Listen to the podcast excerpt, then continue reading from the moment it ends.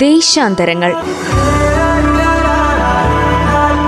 വിവിധ ദേശങ്ങളിലൂടെ ചരിത്ര സാംസ്കാരിക വഴികൾ തേടി അധ്യാപകനും സഞ്ചാര സാഹിത്യകാരനുമായ ബിജു പോൾ കാരക്കാമല നടത്തിയ യാത്രകളുടെ നേരനുഭവങ്ങൾ.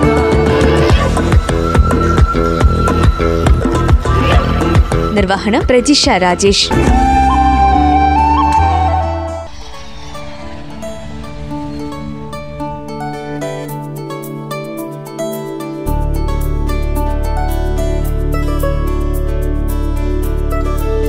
നമസ്കാരം. എല്ലാ പ്രിയ ശ്രോതാക്കൾക്കും ദേശാന്തരങ്ങളുടെ പുതിയൊരധ്യായത്തിലേക്ക് സ്വാഗതം. ഏഷ്യൻ ഭൂഖണ്ഡത്തിലെ പ്രധാനപ്പെട്ട പർവതനിരയാണ് ഹിമാലയം. ഈ പർവതനിര ഇന്ത്യൻ ഉപഭൂഖണ്ഡത്തെയും ടിബറ്റൻ ഫലകത്തെയും തമ്മിൽ വേർതിരിക്കുന്നു. ഇന്ത്യൻ ഉപഭൂഖണ്ഡത്തിന്റെ ഭൂമിശാസ്ത്രപരവും സാംസ്കാരികവുമായ വ്യത്യസ്തതയ്ക്കുള്ള മുഖ്യ കാരണഹേതുവായ പർവതനിരയാണ് ഹിമാലയ പർവതം. മഞ്ഞിന്റെ വീട് എന്നാണ് ഹിമാലയം എന്ന നാമത്തിന്റെ അർത്ഥം. ലോകത്തെ ഏറ്റവും വലിയ കൊടുമുടികൾ സ്ഥിതി ചെയ്യുന്നത് ഇതിലാണ്. ആറ് രാജ്യങ്ങളിലായാണ് ഹിമാലയം വ്യാപിച്ചു കിടക്കുന്നത്. ഏതാണ്ട് നൂറ്റി മുപ്പത് കോടി ജനങ്ങൾ ഹിമാലയൻ നദീതടങ്ങളെ ആശ്രയിച്ച് ജീവിക്കുന്നു.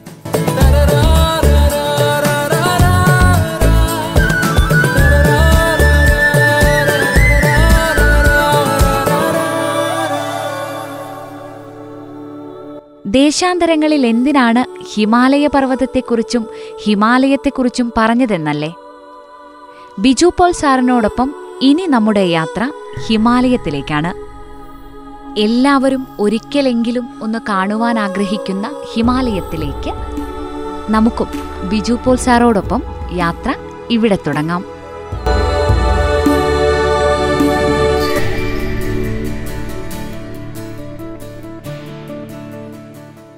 ഇപ്പോൾ നമ്മൾ എന്തായാലും ഉദ്ദേശിക്കുന്നത് നമ്മുടെ ഇന്ത്യയെ സംബന്ധിച്ചിടത്തോളം ഇന്ത്യയിലെ ജനങ്ങളെ സംബന്ധിച്ചിടത്തോളം ഒക്കെ ഏറ്റവും അത്ഭുതമായിട്ട് എന്നും ഇങ്ങനെ നമ്മുടെ മുമ്പിൽ നിൽക്കുന്ന ഇന്നും ഒരു അത്ഭുതമായി നിൽക്കുന്ന ഹിമാലയൻ റേഞ്ചിനെ കുറിച്ച് ഹിമാലയ പ്രദേശത്തെ കുറിച്ച് ആ പ്രദേശത്തേക്ക് നടത്തിയ യാത്രയെക്കുറിച്ചൊരു കാര്യം പറയാമെന്ന് ഞാൻ വിചാരിക്കുകയാണ്. കാരണം എന്താ വെച്ചിട്ടുണ്ടെങ്കിൽ ഹിമാലയം ഒരു അത്ഭുതമാണ്. ഇന്നും അത് ഒരു അത്ഭുതമാണ്. അത്ഭുതം ഹിമാലയം എന്നൊരു വിഷയത്തിൽ ഒരു രണ്ട് മണിക്കൂർ വേണമെങ്കിൽ സംസാരിക്കാൻ കഴിയും. അതിന് മാത്രം ഉണ്ട് അതിന്റെ അകത്ത് അതുപോലെ എല്ലാവരും എപ്പോഴും പോവാൻ എപ്പോഴും പോകാൻ ആഗ്രഹിക്കുന്ന ഒരു സ്ഥലവുമാണ്. അത് ഒരു ദേവഭൂമി എന്നറിയപ്പെടുന്നത്. അങ്ങനെ കുറേ പ്രത്യേകതകളുണ്ട്. അതായത് ഇപ്പോൾ ഭാരതീയ വിശ്വാസപ്രകാരമൊക്കെ സംഹാരമൂർത്തിയുടെ ഇരിപ്പിടമാണ്. ശിവന്റെ ആലയമാണ് ഹിമാലയം. അതിനനുസരിച്ചുള്ള പ്രകൃതി വൈവിധ്യങ്ങളും പ്രകൃതി രമണീയതയും നിഗൂഢതകളും അത്ഭുതവും ഒക്കെ ഒളിച്ചിരിക്കുന്ന ഒരു സ്ഥലമാണ് ഹിമാലയൻ റേഞ്ച്. അപ്പം അങ്ങോട്ടൊരു യാത്രയാവട്ടെ എന്നാണ് വിചാരിക്കുന്നത്. നമ്മൾ പോകുന്നത് പിന്നെ ഹിമാലയ റേഞ്ചിൽ തന്നെ ഞാനൊരു പത്ത് ട്രിപ്പ് യാത്ര നടത്തിയിട്ടുണ്ട്. അത്രമാത്രം വിശാലമാണ് ഹിമാലയ. അതിന്റെ ഒരു വിശാലതയെക്കുറിച്ചൊക്കെ ഇതിന്റെ അടുത്ത ഘട്ടത്തിൽ പറയാം. പത്ത് പത്ത്? തവണയാണ് ഹിമാലയം മുഴുവൻ. ഇപ്പം നമ്മൾ പല ഭാഗങ്ങളായിട്ട് ഇപ്പം നമ്മൾ പറയുന്ന ഒരു ഭാഗത്തെക്കുറിച്ചാണ്. പല ഭാഗങ്ങളിലായിട്ടാണ്. പത്ത് തവണയായിട്ടാണ് ഏറെക്കുറെ ഹിമാലയം കണ്ടത്. അങ്ങനെ ആരും പോയിട്ടുണ്ടാവാൻ സാധ്യതയില്ല. എന്നാൽ ഞാൻ ഇത്ര യാത്ര ചെയ്തിട്ട് പോലും പൂർണമായും ഹിമാലയത്തെ കാണാനും പറ്റിയിട്ടില്ല. കാരണം ഇപ്പോൾ എവറസ്റ്റിലേക്കൊന്നും നമുക്ക് കയറാൻ വലിയ ബുദ്ധിമുട്ടാണല്ലോ. അപ്പോൾ അങ്ങനെ കുറേ ഭാഗങ്ങൾ ഇപ്പോഴും ഉണ്ട്. പക്ഷേ എങ്കിലും ബാക്കി എത്താവുന്നത്ര അതേ പിന്നെ പറയാം എങ്ങനെയാണെന്നുള്ളത് അങ്ങനെ പത്ത് യാത്ര ഹിമാലയത്തിലേക്ക് മാത്രം നടത്തിയിട്ടുണ്ട്. പതിനഞ്ച് ഇരുപത് ദിവസം വെച്ചിട്ട്. ഒരു ഇരുന്നൂറ് ദിവസത്തെ ആകെ യാത്ര. അതിലൊരു അൻപത് ദിവസത്തോളം ട്രെയിനിലും നൂറ്റൻപത് ദിവസം ഹിമാലയ നിരകളിലും മാത്രമായിട്ടുണ്ട്. അപ്പോൾ അങ്ങനെയുള്ള ഇതാണ് അപ്പോൾ എന്തായാലും ഇപ്പം പോകുന്നത് അപ്പോൾ ഒരിക്കൽ ഞങ്ങൾ ഒരു ഓണക്കാലത്ത് പോയിട്ട് ഹിമാലയത്തിന്റെ കുറേ ഭാഗത്താൻ സാധിച്ചില്ല. മലയിടിച്ചിലും പിന്നെ ഡിസംബറിൽ പോയി കഴിഞ്ഞാൽ ഐസാണ്. എല്ലാ ഭാഗത്തും എത്താൻ കഴിയില്ല. അപ്പോൾ അങ്ങനെ അതിന്റെ കാലാവസ്ഥയും ചില യാത്രകളൊക്കെ നടത്തി ഹിമാലയത്തിന്റെ ഒരു നമ്മൾ ഈ വായിച്ചും മനസ്സിലാക്കുന്നതിനപ്പുറത്ത് നേരിട്ട് കാണുമ്പോൾ ഒരു ഉണ്ടല്ലോ. അങ്ങനെ ഹിമാലയത്തെക്കുറിച്ചൊരു ധാരണ രൂപപ്പെടുത്തിയതിന് ശേഷം ഞങ്ങളൊരു കൃത്യസമയം തിരഞ്ഞെടുക്കുകയാണ് ചെയ്ത് അത് ഏപ്രിൽ അവസാനം മെയ് ആദ്യമായിട്ടാണ് ആ യാത്ര പ്ലാൻ ചെയ്തത്. അപ്പോൾ ഇവിടെ കൊടും ചൂടാണ്. പുറത്തിറങ്ങാൻ കഴിയാത്ത ചൂടുള്ള സമയത്താണ് പോകുന്നത്. ആ വർഷം പ്രത്യേകിച്ച് ചൂട് കൂടുതലാണ്. അപ്പോൾ ഞങ്ങളൊരു മെയ് അവസാനം അതായത് ഞങ്ങൾ ഉദ്ദേശം എന്ന് വെച്ച് കഴിഞ്ഞാൽ പിന്നെ മെയ് ഒന്നിന് ഏപ്രിൽ അവസാനം മെയ് ഒന്നിന് ഹിമാലയം കയറാൻ ആരംഭിക്കണം. കാരണം അതിനൊരു കാരണമുണ്ട്. ഈ ഹിമാലയത്തിലെ ഏറ്റവും പ്രധാന അത് ഹിമാലയ മലനിരകളിലെ ഏറ്റവും പ്രധാനപ്പെട്ട നമ്മുടെ ഈ- ഹിമാലയം എന്ന് പറഞ്ഞാൽ ഹിമാലയത്തിന്റെ അടുത്ത് എത്തുന്ന കാര്യം ആദ്യം പറഞ്ഞതിന് ശേഷം അതിനെക്കുറിച്ച് പറയാം. അപ്പോൾ ഇവിടുന്ന് പുറപ്പെടുന്നത് ഏപ്രിൽ അവസാനം ഈ ഇരുപത്തെട്ട് ഇരുപത്തൊമ്പത്. അത് രണ്ടായിരത്തി പതിനാറ് ഏപ്രിൽ മാസത്തിലാണ് പോകുന്നത്. അപ്പോൾ ആ വർഷം നല്ല ചൂടാണ്. നമ്മളിങ്ങനെ കാലാവസ്ഥയൊക്കെ എപ്പോഴും നോക്കും. കഠിനമായ ചൂടാണ്. ഹിമാലയ റേഞ്ചിലേക്ക് എത്തിയാൽ പിന്നെ തണുപ്പുണ്ട്. പക്ഷേ അവിടം വരെ പോകുന്ന മൂന്ന് ദിവസത്തെ ട്രെയിൻ യാത്രയെക്കുറിച്ച് ഓർക്കുമ്പോൾ ഭയമാണ്. എങ്കിലും ഞങ്ങൾ ടിക്കറ്റ് ബുക്ക് ചെയ്ത് ഞങ്ങൾ മൂന്നാളാണ് പോകുന്നത്. അപ്പോൾ ഇവിടുന്ന് ഏപ്രിലിൽ ഞങ്ങൾ പിന്നെ ഏപ്രിൽ ഇരുപത്തെട്ടിന് ഏപ്രിൽ ഇരുപത്തി ഏഴിനാണ് ഇവിടുന്ന് പുറപ്പെടുന്നത്. ഇരുപത്തേഴിന് ഞങ്ങൾ ഇവിടുന്ന് പുറപ്പെടുകയാണ്. അപ്പം ഇവിടുന്ന് ചുര ഇറങ്ങുമ്പോൾ തന്നെ അസാധ്യ ചൂടാണ്. ഇതുവരെ ഇല്ലാതെ. ഞാൻ ഈ അടിവാരം കഴിഞ്ഞപ്പോഴത്തേക്കും ചുടുകാറ്റാണ് വരുന്നത് അങ്ങനെ പോയി അവിടെ നിന്ന് വൈകുന്നേരത്തെ ട്രെയിനാണ്. വൈകുന്നേരം ഒരു നാല് മണിക്കാണ് ട്രെയിൻ. ഞങ്ങൾ ഉച്ചയ്ക്കാണ് പോകുന്നത്. കൊടും ചൂടാണ് കോഴിക്കോട് സ്റ്റേഷനിൽ നിൽക്കാൻ കഴിയുന്നില്ല. ആ വർഷം പ്രത്യേകിച്ച് ചൂട് കൂടുതലാണ്. അത് ഓർക്കുന്നവർക്ക് അന്ന് അറിയാതെ അനുഭവിച്ചറിഞ്ഞ് കേരളം അതുവരെ ഇല്ലാത്ത വിധത്തിൽ വെന്തുരിയ ഒരു സമയമാണ്. അങ്ങനെ ഞങ്ങൾ ട്രെയിനിൽ കയറി വൈകുന്നേരം നാല് മണിക്കാണ് ട്രെയിനിൽ പുറപ്പെട്ടു. കൊങ്കൺ വഴിയാണ് പോകുന്നത്. അപ്പോൾ ഉത്തരാഖണ്ഡിന്റെ തലസ്ഥാനമായിട്ടുള്ള ഡെറാഡൂണിലേക്കുള്ള ഒരു ട്രെയിനുണ്ട്. വീക്കിലി പോകുന്നൊരു ട്രെയിനാണ്. എനിക്ക് തോന്നുന്നത് ഒരു വെള്ളിയാഴ്ചയാണെന്നാണ് ഈ ട്രെയിൻ പോകുന്നത്. സമ്പർക്കക്രാന്തി എക്സ്പ്രസ്സാണ്. അപ്പോൾ ഈ സമ്പർക്കക്രാന്തി എക്സ്പ്രസ് നമ്മൾ രണ്ടായിരം ആണ്ടിന് ശേഷം തുടങ്ങിയ പ്രത്യേക ട്രെയിനുകളാണ്. ഇത് സ്റ്റോപ്പ് കുറവാണ് സ്പീഡ് കൂടുതലാണ്. അപ്പം ഇതിന്റെ റൂട്ട് വേറെയാണ്. അപ്പോൾ ആ ട്രെയിനിൽ പോകാൻ വേണ്ടി അങ്ങനെ ഞങ്ങൾ ഡെറാഡൂണിലേക്ക്. ഉത്തരാഖണ്ഡ് തലസ്ഥാനമായ ഡെറാഡൂൺ. ഡെറാഡൂൺ എന്ന് പറഞ്ഞാൽ ഒരു താഴ്വരയാണ്. ഹിമാലയ മലനിരയുടെ മടിത്തട്ടിലാണ്. ഹിമാലയ നിലവരയുടെ താഴ്വരയിലാണ് ഡെറാഡൂൺ ഉള്ളത് ഉത്തരാഖണ്ഡിന്റെ തലസ്ഥാനമാണ്. ഫലഭൂയിഷ്ടമായ ഒരു പ്രദേശമാണ്. അപ്പോൾ അങ്ങോട്ടേക്കാണ് പോകുന്നത്. അവിടെ ചെന്ന് ട്രെയിൻ യാത്ര അവസാനിച്ചാൽ പിന്നെ ഹിമാലയ റേഞ്ച് കയറാൻ അവിടെ നിന്ന് ഒരു പത്ത് ഇരുപത്തഞ്ച് കിലോമീറ്റർ പോയാൽ ഹിമാലയ മലനിര ആരംഭിക്കും. അപ്പം അങ്ങോട്ടേക്കുള്ള ട്രെയിനാണ്. അപ്പോൾ ഈ ട്രെയിൻ പോകുന്നത് കോഴിക്കോട് നിന്ന് നമ്മൾ സാധാരണ കൊങ്കൺ വഴി പോകുന്നത് പോലെ തന്നെ കണ്ണൂർ അതുപോലെ തന്നെ മംഗലാപുരം. മംഗലാപുരം കഴിഞ്ഞിട്ടുണ്ടെങ്കിൽ പിന്നെ കൊങ്കൺ പാത ആരംഭിക്കും. ഉടുപ്പി കുന്താപുര ഭട്കൽ അതുപോലെ തന്നെ ബൈന്ദൂർ ഹോനവർ കാർവാർ പിന്നെ നമ്മുടെ ഗോവയിലേക്ക് കിടക്കും മഡ്ഗോവ. അവിടുന്ന് പിന്നെ മഹാരാഷ്ട്രയിലേക്ക് കടന്നു കഴിഞ്ഞിട്ടുണ്ടെങ്കിൽ പിന്നെ ഈ പശ്ചിമഘട്ട അതിനെ കൊങ്കൺ പാതയെക്കുറിച്ച് മുമ്പ് നമ്മൾ പറഞ്ഞിട്ടുണ്ട്. അതിനെക്കുറിച്ച് ഞാൻ കൂടുതൽ പറയുന്നില്ല. പശ്ചിമഘട്ട മലനിര രത്നഗിരി അതേപോലെ തന്നെ തുരങ്കങ്ങളും ഒക്കെ ആയിട്ട് അങ്ങനെ കാഴ്ചകളൊക്കെ ആയിട്ട് അങ്ങനെ പോവുകയാണ്. പിന്നെ കാഴ്ചകളൊക്കെ ഇറങ്ങുമ്പോൾ നമ്മൾ ചൂടിനൊക്കെ മറക്കുകയാണ്. അന്ന് രാത്രി പ്രശ്നമല്ല പിറ്റേന്ന് പിന്നെയും ചൂടാണ്. അങ്ങനെ പൻവേലിൽ എത്തിക്കഴിയുമ്പോഴത്തേക്കും കൊങ്കൺ പാത അവസാനിക്കും. അതിനിപ്പുറത്ത് പിന്നെ റോഹയിൽ കൊങ്കൺ പാത അവസാനിക്കും.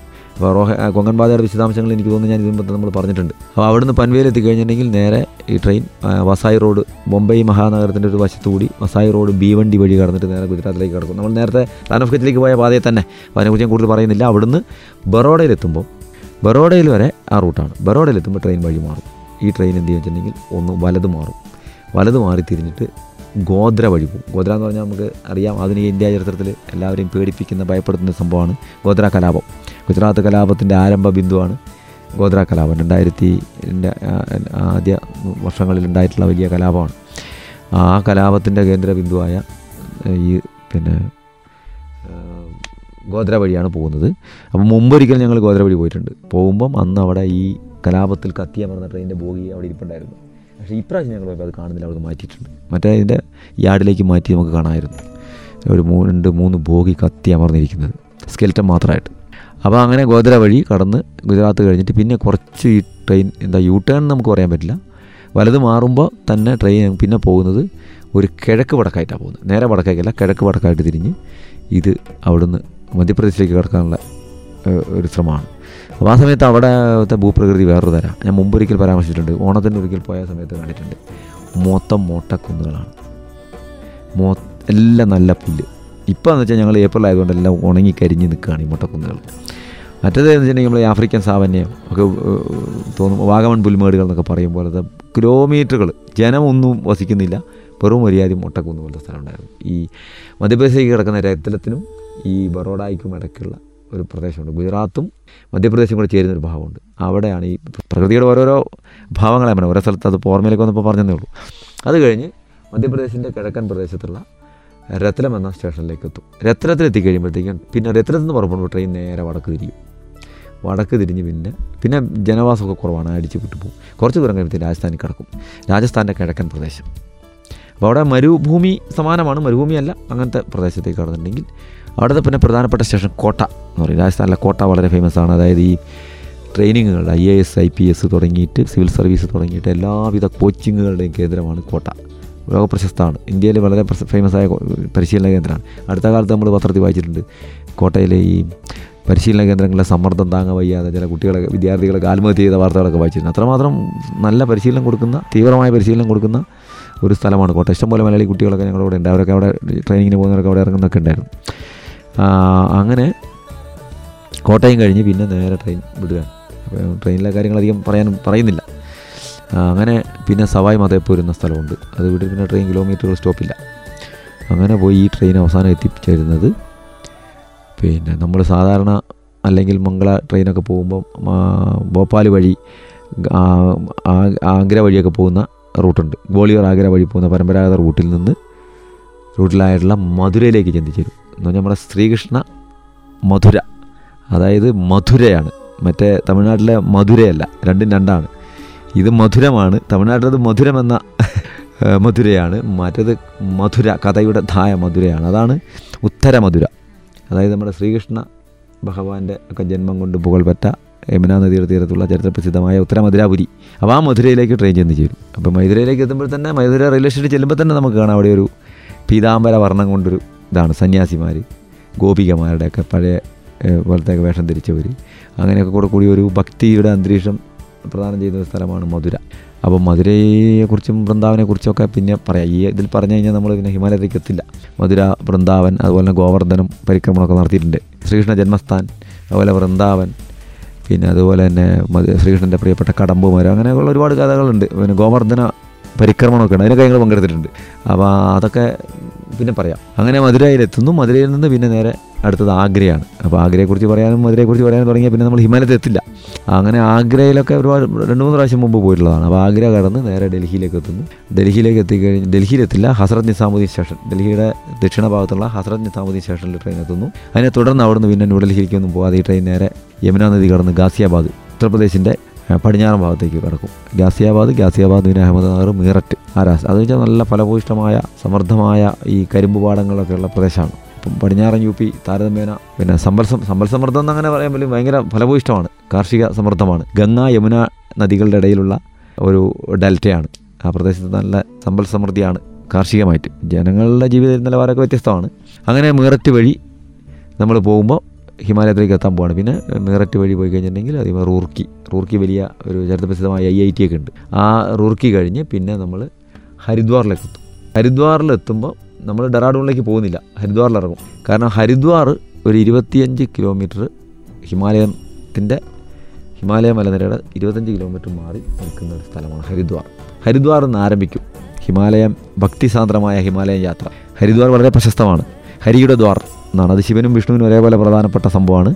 പിന്നെ പണ്ട് പാലാഴി കടഞ്ഞ് അമൃത് കൊണ്ടുപോകുമ്പോൾ അമൃത് വീണ സ്ഥലങ്ങളിലൊന്നാണ്. ശിവവിഷ്ണു ദേവാലയങ്ങളിലേക്കുള്ള അല്ലെങ്കിൽ അവരുടെ ആലയങ്ങളിലേക്കുള്ള പ്രവേശന ദ്വാരമായിട്ട് കണക്കൂടുന്ന സംഭവമാണ് ഹരിദ്വാർ. അപ്പോൾ ആ ഹരിദ്വാറിൽ നമ്മൾ ട്രെയിൻ ഇറങ്ങും. അപ്പോൾ നമ്മളിപ്പോൾ ഇന്ന് വൈകുന്നേരമാണ് പുറപ്പെട്ടത് കോഴിക്കോട് നിന്ന് പുറപ്പെട്ടതെങ്കിൽ നാളെയും കഴിഞ്ഞ് മറ്റന്നാൾ വൈകുന്നേരം ഒരു അഞ്ച് മണിയാകുമ്പോഴത്തേക്കും നമ്മൾ അവിടെ എത്തും. ഹരിദ്വാർ എത്തും. ഹരിദ്വാർ ഒരു അൻപത്തിരണ്ട് മണിക്കൂർ യാത്ര. രണ്ട് പകലും രണ്ട് രാത്രി പൂർണമായിട്ടും ട്രെയിനിലിരിക്കുമ്പോഴാണ് നമ്മൾ ഹിമാലയത്തിന്റെ പാദഭൂമിയിലെത്തും. ദേവഭൂമിയുടെ പാദഭൂമി എന്ന് പറയുക ഈ ഹരിദ്വാറും ഋഷികേശും. ഹരിദ്വാർ കഴിഞ്ഞ് ഒരു ഇരുപത് കിലോമീറ്റർ പോയാൽ ഋഷികേശായി. ഋഷികേശ് ശരിക്കും ഹിമാലയ മലനിരയോട് ഒട്ടി നിൽക്കുന്ന പ്രദേശമാണ്. അവിടെ അങ്ങോട്ട് പിന്നെ നമ്മൾ ഹിമാലയ റേഞ്ച് മല കയറാൻ തുടങ്ങുകയാണ്. അപ്പോൾ ഹരിദ്വാറിൽ ഇറങ്ങി. ഹരിദ്വാർ ഇറങ്ങുമ്പോൾ ഞങ്ങൾ അന്ന് അവിടെ തങ്ങുന്നു. ഞങ്ങളുടെ ഞങ്ങൾ ഹിമാലയത്തിലേക്ക് പോകാൻ ഉദ്ദേശിക്കുന്നത് അപ്പോൾ നമ്മൾ ഇരുപത്തി ഒമ്പതിന് ഹരിദ്വാറിൽ ഇറങ്ങി. മുപ്പതും കഴിഞ്ഞ് ഒന്നാം തീയതി രാവിലെയാണ് ഞങ്ങൾ മല കയറാൻ ആരംഭിക്കുന്നത്. അതിനൊരു കാരണമുണ്ട്. എന്താ കാരണം എന്ന് വെച്ചിട്ടുണ്ടെങ്കിൽ ഈ പിന്നെ ഒന്നാം തീയതി അതായത് ഹിമാലയ മലനിരയിലെ ചാർധാം യാത്ര ബദ്രീനാഥം കേദാർനാഥ് ഗംഗോത്രി യമുനോത്രി ഇതാണ് ഞങ്ങൾ ഉദ്ദേശിക്കുന്നത്. ഈ യാത്രയുടെ പദം ഒക്ടോബർ മാസത്തിൽ അടയ്ക്കും. ഞാൻ ഐസ് വീഴും മഞ്ഞ് വീണ് കിടക്കും. അവിടെ ജനങ്ങളൊക്കെ താഴേക്ക് വരും. അതൊക്കെ പിന്നെ പറയാം.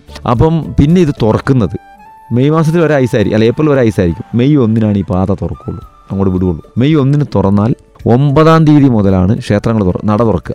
ഈ ബദ്രീനാഥും അതുപോലെ കേദാർനാഥും ഗംഗോത്രിയൊക്കെ ക്ഷേത്രങ്ങൾ അടഞ്ഞു കിടക്കും. ഒമ്പതാം തീയതി തുറക്കുള്ളൂ. പക്ഷേ ഈ ഒന്നാം തീയതി മുതൽ ആളുകൾക്ക് പോകാം അങ്ങോട്ടേക്ക് പോകേണ്ട ആളുകളുണ്ട്. അവിടെ ബിസിനസ്സിന് കൊണ്ട് സാധനങ്ങൾ ഒരുക്കേണ്ട ആളുകളുണ്ട്. അവിടെ ഇത് വൃത്തിയാക്കാൻ പോകേണ്ട ആളുകളുണ്ട്. അങ്ങനെ ഒരുപാട് പേർക്ക് പോകേണ്ട സൗകര്യമുണ്ട്. അപ്പോൾ ഞങ്ങളുടെ ഉദ്ദേശം ഈ ഒമ്പതാം തീയതി മുതൽ അസാമാന്യമായ ഭക്തർ വന്ന് വലിയ തിരക്കായിരിക്കും. വിശദമായി ഇതൊന്നും കാണാനും കഴിയില്ല. നമ്മൾ ഉദ്ദേശിക്കും പോലെ ചെലവ് ചോദിക്കുക യാത്ര ചെയ്യാൻ കഴിയില്ല. അങ്ങനെയൊക്കെ കുറേ പ്രശ്നങ്ങളുണ്ട്. അത് മനസ്സിലാക്കി ഞങ്ങൾ എന്ത് ചെയ്യുന്നു? ഒന്നാം തീയതി മല കയറുന്നു. ഒൻപതാം തീയതി തിരിച്ചിറങ്ങുന്നു. ഇതാണ് ഞങ്ങളുടെ പ്ലാൻ ഒൻപത് ദിവസം ഹിമാലയത്തിൽ ആ ഭാഗത്ത്. ആ ഒമ്പത് ദിവസം കൊണ്ട് ഈ ഏരിയയിലൊക്കെ സാമാന്യം നന്നായി ഇത്രയും സ്ഥലത്ത് പോയി വരാൻ പറ്റും. ഞങ്ങൾ നാല് പേരാണ് ടിക്കറ്റ് ബുക്ക് ചെയ്തത്. ഞാൻ എന്റെ ഒരു ബ്രദർ പിന്നെ എന്റെ മറ്റൊരു കസിൻ ബ്രദർ പിന്നെ ഒരു വിനോദ് മാഷ് ഉണ്ടായിരുന്നു. അങ്ങനെ ഞങ്ങൾ നാല് പേരാണ്. പക്ഷേ വിനോദ് മാഷക്ക് പെട്ടെന്ന് പോരാൻ പ്രയാസം നേരിട്ട്. അദ്ദേഹം ടിക്കറ്റ് ക്യാൻസലാക്കി പിന്നെ ഞങ്ങൾ മൂന്ന് പേരുള്ളൂ. അപ്പോൾ കൊടും ചൂടും. അപ്പോൾ എനിക്ക് രണ്ട് ബ്രദർ സഹോദരന്മാരെയും കൊണ്ട് പോകാൻ ഒരു പ്രയാസം തോന്നി. കാരണം ഇനിയിപ്പോൾ ഈ കൊടും ചൂടിലും ഇവിടുന്ന് കൊടും ചൂടി പോകുന്നു. അവിടുന്ന് പൂജ്യം ഡിഗ്രി ഐസിലേക്ക് കൊടും തണുപ്പിലേക്ക് പോകുന്നു. ഈ ഒരു എക്സ്ട്രീം കാലാവസ്ഥകളെയൊക്കെ ഇവർ ഇവരെയും കൊണ്ട് പോയിട്ട് അതിന് എന്റെ കസിൻ ബ്രദർ തൊടുപുഴക്കാരനാണ്. ആദ്യമായിട്ട് വരുന്നത് എന്റെ ഈ യാത്രാ വർത്തമാനം കേട്ട് എന്റെ കൂടെ പോരുന്നതാണ്. ഇതിനെക്കുറിച്ചൊന്നും വലിയ അദ്ദേഹത്തിന് ധാരണകൾ ഇല്ലാത്തതായിട്ടാണ് എനിക്ക് തോന്നിയത്. അപ്പോൾ ഞാൻ എന്ത് ചെയ്തു? എന്റെ ബ്രദറിന് പിന്നെ അത്യാവശ്യം കാര്യങ്ങൾ അറിയാൻ പുള്ളി ഇതിന് മുമ്പ് പോന്നിട്ടുണ്ട് അപ്പോൾ ഞാൻ അദ്ദേഹത്തെ വിളിച്ചു. ഞാൻ പറഞ്ഞു ഇങ്ങനെ സംഭവമുണ്ട് കൂടെയുള്ള ഒരു മാഷും പിന്മാറി. അസാമാന്യമായ ചൂടാണ് എല്ലാ വർഷത്തേക്കാളും കൂടുതൽ. നമ്മളിങ്ങനെ രണ്ട് എക്സ്ട്രീം കാലാവസ്ഥയിലേക്കാണ് പോകുന്നത്. അപ്പോൾ എന്താ ചെയ്യണത് ക്യാൻസൽ ആക്കണമെന്ന് ചോദിച്ചു. ഏയ് ഇത് ക്യാൻസൽ ആക്കുന്ന പ്രശ്നമില്ല. അതൊന്നും എനിക്ക് വിഷയമല്ല. ഞാൻ എന്തായാലും വരുന്നു. അങ്ങനെ അദ്ദേഹത്തിന്റെ ബലത്തിൽ ഞാൻ പറഞ്ഞു ഇങ്ങനെയൊക്കെ പ്രശ്നങ്ങളുണ്ട്. ചിലപ്പോൾ ഈ പിന്നെ ആൾട്ടിറ്റ്യൂഡ് സിക്നസ് ഉണ്ട്. ഹൈ ഹൈ റേഞ്ചിലേക്ക് പോകുമ്പോൾ പിന്നെ അതുകൂടാതെ ഈ ഇതിന്റെ പ്രശ്നം ഉണ്ടാവാം പല പ്രശ്നങ്ങളും വരാം. അതൊന്നും എനിക്ക് വിഷയമല്ല ചേട്ടായി ഞാൻ എന്തായാലും നമുക്ക് എന്തായാലും പോകണം ആ ധൈ അപ്പോൾ നമുക്ക് ധൈര്യം അങ്ങനെ ആണ് ഞങ്ങൾ പോകുന്നത്. അപ്പോൾ ഞങ്ങൾ മൂന്ന് പേരാണുള്ളത് ഹിമാലയത്തിലേക്കുള്ള യാത്രയിലാണ് ബിജു പോൾ സാറും കൂട്ടുകാരും ഒപ്പം നമ്മളും. ഹിമാലയത്തിലേക്കുള്ള യാത്രയിൽ ആദ്യം നമ്മൾ എത്തുന്നത് ഹരിദ്വാറിലേക്കാണ്. ഹരിദ്വാറിൽ എത്തുന്നതിന്റെ വിശേഷങ്ങൾ കേൾക്കാം. അടുത്ത ദേശാന്തരങ്ങളിൽ. ഇന്നത്തെ അധ്യായം ഇവിടെ പൂർണമാകുന്നു.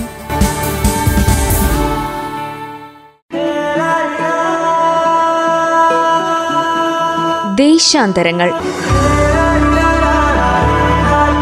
വിവിധ ദേശങ്ങളിലൂടെ ചരിത്ര സാംസ്കാരിക വഴികൾ തേടി അധ്യാപകനും സഞ്ചാര സാഹിത്യകാരനുമായ ബിജു പോൾ കാരക്കാമല നടത്തിയ യാത്രകളുടെ നേരനുഭവങ്ങൾ.